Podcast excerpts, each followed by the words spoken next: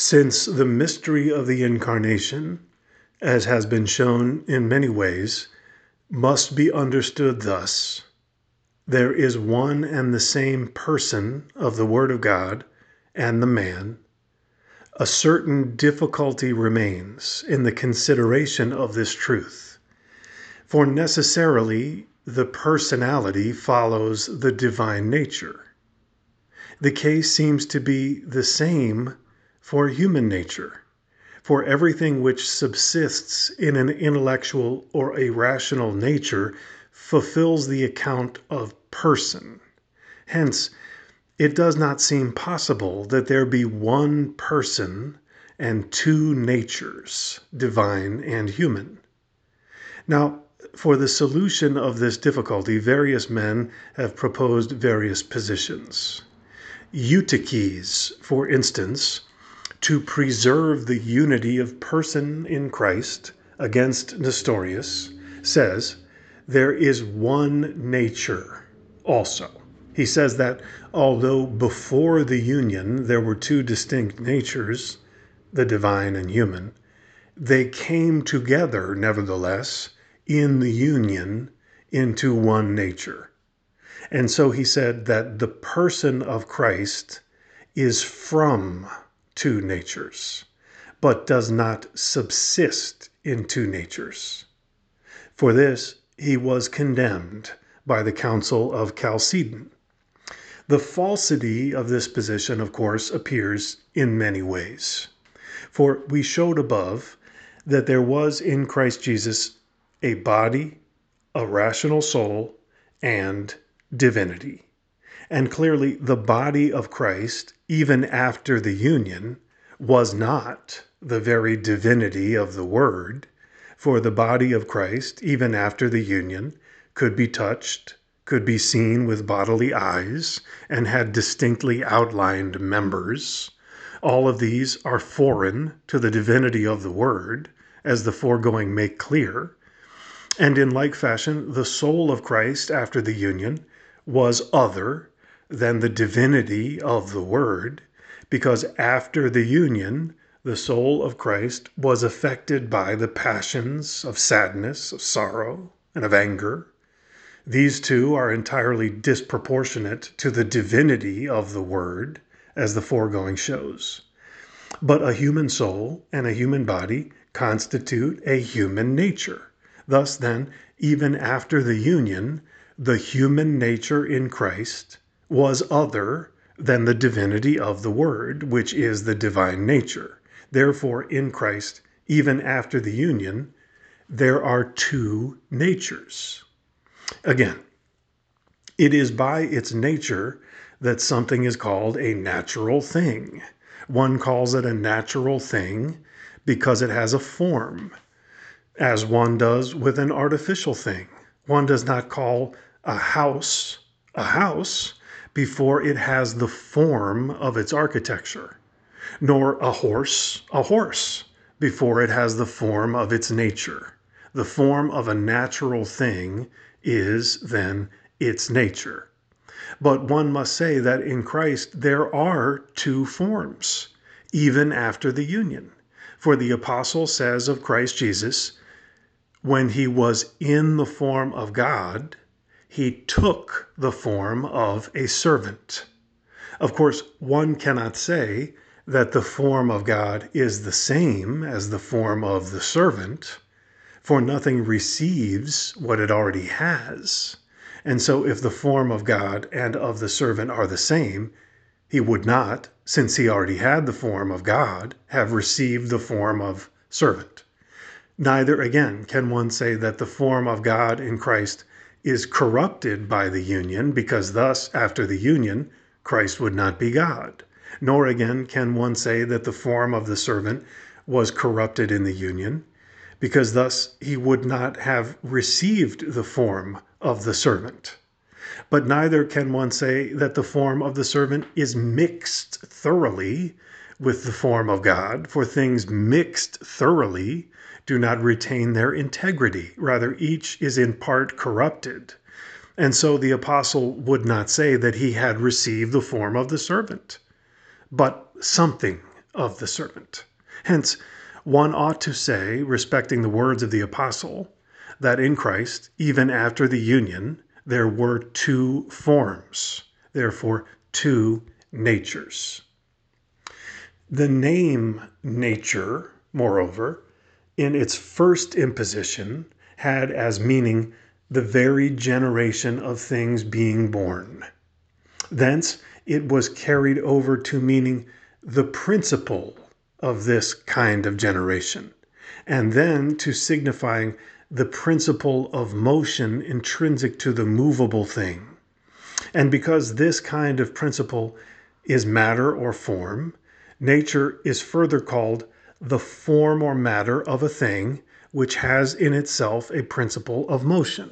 And since form and matter constitute the essence of the natural thing, the name was extended to meaning the essence of everything whatsoever which exists in nature. As a result of this, the nature of a thing is called the essence signified by the definition. In this last fashion, nature is in question here. For thus we say that there is in Christ human nature and divine. Now then, if as Eutyches held, the human nature and the divine were two before the union, but from those in the union one nature was breathed together, this should take place in one of the ways in which it is natural that one comes to be from many. Now, one way in which one comes from many is the way of order alone. So, from many homes, a city comes to be, or from many soldiers, an army. Another way is that of order and composition. So, a house comes to be when they join together its parts and its walls. But neither of these two ways fits the constitution of one nature from a plurality for things whose form is order or juxtaposition are not natural things. The result is that their unity cannot be called a unity of nature. In a third way, one comes from many by mixture, as from the four elements one gets a mixed body. And this way, too, does not fit the present consideration. The first reason is this mixture is only of things which have matter in common and by nature act and react reciprocally. Such cannot, indeed, be the case here, for it was shown in Book One that God is entirely immaterial and subject to no action. The second reason is this when one thing greatly exceeds another, there can be no mixture. For if a man puts a drop of wine into a thousand measures of water, he is not mixing, but spoiling the wine. For the same reason, we do not say that wood thrown into a furnace is mixed with the fire, but by reason of the superior power of the fire, consumed by the fire. The divine nature, of course, exceeds the human by infinity, since the divine power is infinite, as was shown in Book One. There cannot then be any mixture at all of each nature. The third reason is this if a mixture were to come into being, neither nature would be preserved. For things subject to mixture are not preserved in the mixed product if it be a true mixture. Given then a thorough mixture of each of the two natures, the divine, namely, and the human, neither of the two natures would remain, but some third. What Eutyches said, then, cannot be understood thus there were two natures before the union, but after the union, one nature in our Lord Jesus Christ, as though from two natures one nature had been established. Therefore, the understanding of it which remains is this either the one or the other remained after the union. Either then there was in Christ the divine nature only, and what appeared human in him was but fantasy, as Mani said, or the divine nature was converted into the human, as Apollinaris said. But against these we have previously disputed. The conclusion, then, is that it is impossible that before the union there were two natures in Christ, after the union, but one. There is more. One never finds one coming to be from two abiding natures, because any nature is a kind of whole, but its constituents are accounted for as parts. Hence, when one comes to be from a soul and a body, neither the soul nor the body can be called a nature, as we are now speaking of nature, because neither has the complete species, but each is a part of the one nature. Since human nature, then, is a kind of complete nature, and the divine nature is similarly, it is impossible that they concur in one nature without the corruption either of each of the two or of one of the two. Now, this cannot be, since from our previous points, the one Christ clearly is both true God and true man. It is impossible then that in Christ there is only one nature. Again, from two abiding, one nature is constituted from bodily parts, if you like, as an animal is constituted of its members which cannot be said in this case, since the divine nature is not something bodily. If you like, something one is constituted from matter and form, as an animal is constituted of its soul and body. Neither can this be said in the present discussion, for it was shown in Book Two that God can neither be matter nor the form of anything. Then, if Christ is true God and true man, as was seen, it is impossible that in him there be one nature only. The subtraction or addition of an essential principle, furthermore, varies the species of a thing. Consequently, it changes the nature, which is not other than the essence which the definition signifies. For this reason, we see that a specific difference added to a definition or subtracted from it makes a difference in species. So, the rational animal and the one lacking reason differ in species, just as in numbers, the addition or subtraction of unity makes another species of number. But form is an essential principle. So every addition of form makes another species and another nature, as we are now speaking of nature.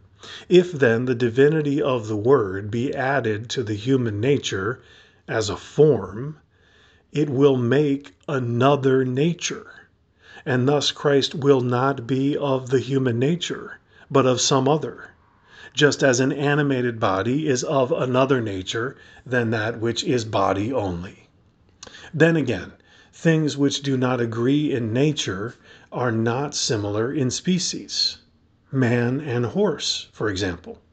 But if Christ's nature be a composite of the divine and the human, Clearly, Christ's nature will not be in other men.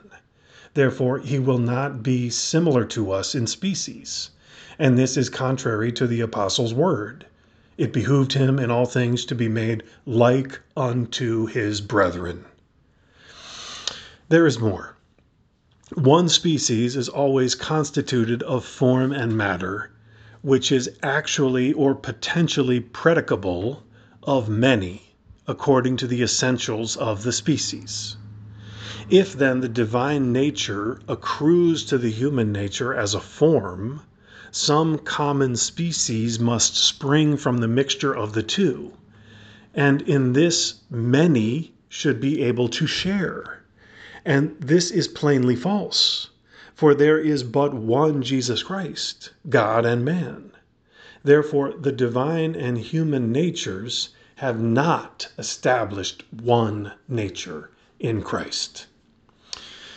Moreover, even this saying of Eutyches seems foreign to the faith that before the union there were two natures in Christ. For since a human nature is constituted of a soul and a body, it would follow that the soul or the body or both were in being before Christ's incarnation and this, the points made above, show to be false. This, then, is contrary to the faith to say that before the union there were two natures in Christ, and after the union one.